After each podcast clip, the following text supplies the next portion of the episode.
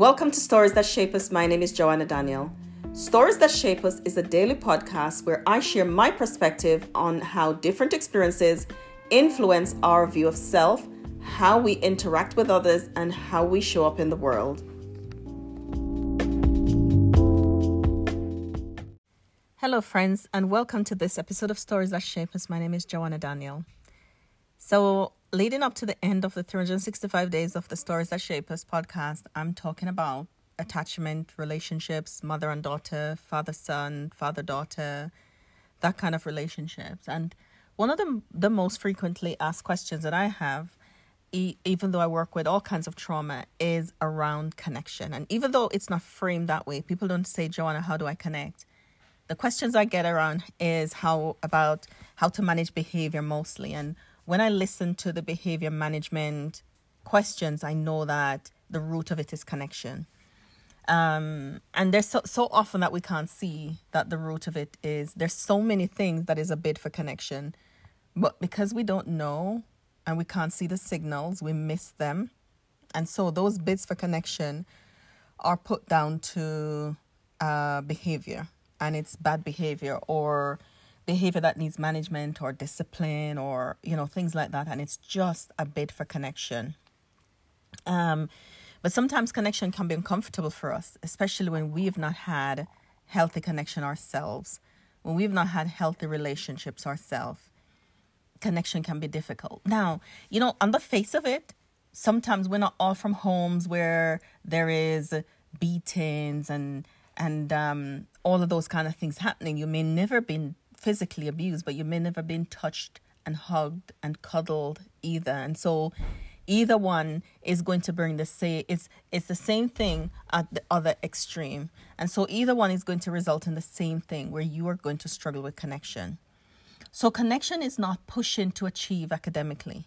Connection is not buying clothes and shoes and having a home. Connection's not those things. Those things are important and they're vital. But that's not connection. Connection is sitting and listening. Connection is hearing a need and meeting it. Connection is a space to express feelings. Connection is saying, I'm sad, and being able to get a hug and not told that you shouldn't be sad.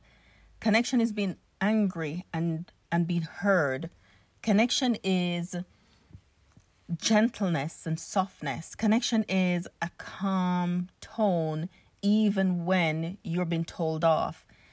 Connection is soft eyes and and smiles and gentleness and forgiveness and repair and uh, play and you know playtime.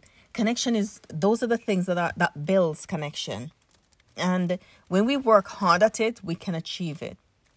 So when i get the question from mothers mostly that are wondering, how do I connect? How do I, and as I said, the question is not asked that way. How do I, how do I manage my teen son? How do I manage my teen daughter? They're not listening to me anymore. They are not, they are not doing the things that they're supposed to do. How do I do it? And, and what I hear is, how do I connect? If you are that girl or you are that boy, man, woman now, and you know that you yearn for connection and you didn't get it. And once again, you might not know that the thing that you're yearning for is connection or was connection, but you didn't get it. It's not because that's anything that you've done, it's because your parents didn't know how to give it. So, how do we break that cycle? What are the things that we do to break that cycle? To make sure that connection happens. So I grew up in a home where there was a lot of laughter. There was there was sadness too that we never talked about and we overlooked. But we laughed a lot in my house. We play games together and we still do a lot of laughter to laughing together and, and we don't play games now because we're we're all different places in, in different we're scattered over four different countries.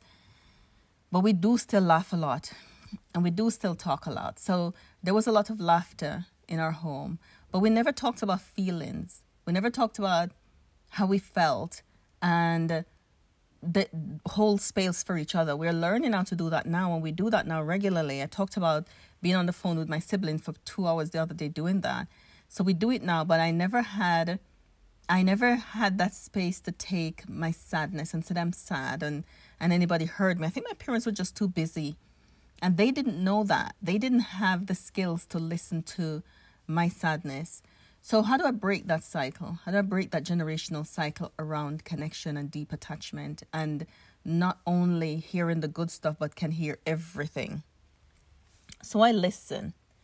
I look. I noticed my my my daughter is uh she's not naturally she won't she will take her time to come and talk because I can see it. Maybe occupational hazard I can see it.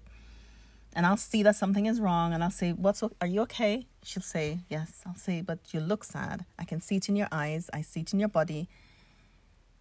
Tell me what's happening. And she but I don't push. I let her decide when she wants to come and talk. And usually it, you need a couple hours to, to listen and to listen and to listen and to listen again and to listen some more and to ask questions and to hold and to hug and to, you know, and sometimes for her, it's just, she just wants to come and lie with you in the chair and just put her head on your lap or put her head on your shoulder and cuddle. And for her, I can feel her being filled up.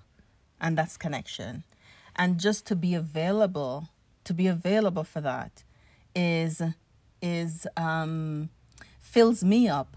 And also identifying her how she receives love and her love language. And she's a beautiful cook. She loves to cook. Her salads are amazing.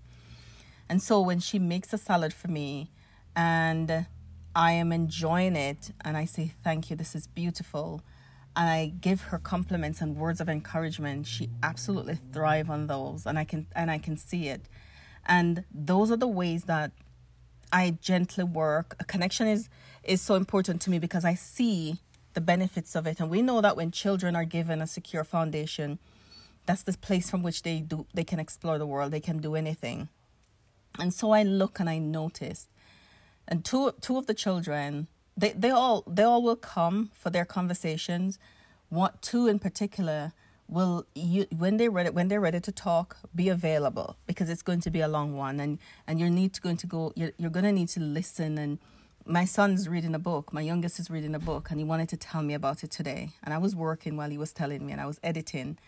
And i thought stop stop stop edit and listen. But i thought if i don't if i don't edit then but I so I make sure I do I do lots of eye contact and I ask questions and the questions are relevant so he knows that I'm listening to him. And I'm wondering and I'm and I'm you know summarizing what he's saying and I'm checking in to make sure that he so he knows that I'm following the conversation he knows that I'm hearing him he knows that I'm present as present as I can be despite having this other thing that I have to do and, and to finish in, within the time. And I again I can feel him being filled up because to he's being heard and there were parts of it when I wanted to die with laughter, but I couldn't, you know, you can't. But those are some of the ways to break generational cycles when it comes to connection. If you are trying to parent or just trying to do life and you never had that, I want you to know that attachment injuries can heal. And I want you to notice in your life the people that are around you that offer you that. Who are the people that are that are gentle with you? Who are the people that listens to you? Who are the people that gives you hugs and cuddles? Who are the people, if you're a hug, huggy person, some people aren't, mostly because we're not used to it. But who are the people are, that are kind? Who are the people that go the extra mile? Who are the people that do those things for you? Lean harder, like means spend more time with those people and pay close attention to how they love you and to enjoy the way they love you. Because sometimes when we're not used to it, it's very difficult to allow other people in to love us. So spend time with those people and allow them to love you and allow them to allow their love to go into the places in your heart that is sad and broken. Allow their love to go into the places of your heart that never that was never touched by love.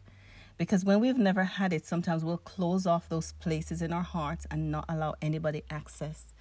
So allow the people around you that want to love you to love you and those are some of the ways to break it for yourself as well. So you might not be parenting, you might not have children, but you deserve to be loved.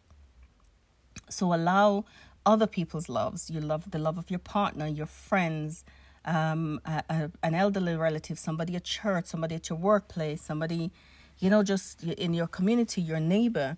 Allow people in that they can love you and allow yourself to relax into the feeling, the feel good feeling. If you're struggling with abandonment, that you might be hyper vigilant to the fact that hmm, maybe they'll go soon.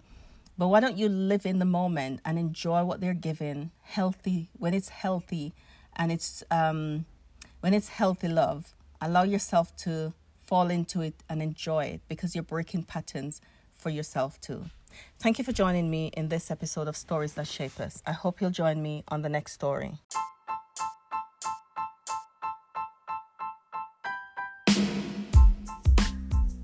Thank you for listening to Stories That Shape Us with Joanna Daniel. To learn more about Wounds to Scars and the work that we do with adult survivors of childhood trauma and women who experience abuse, you can visit our website at woundstoscars.com.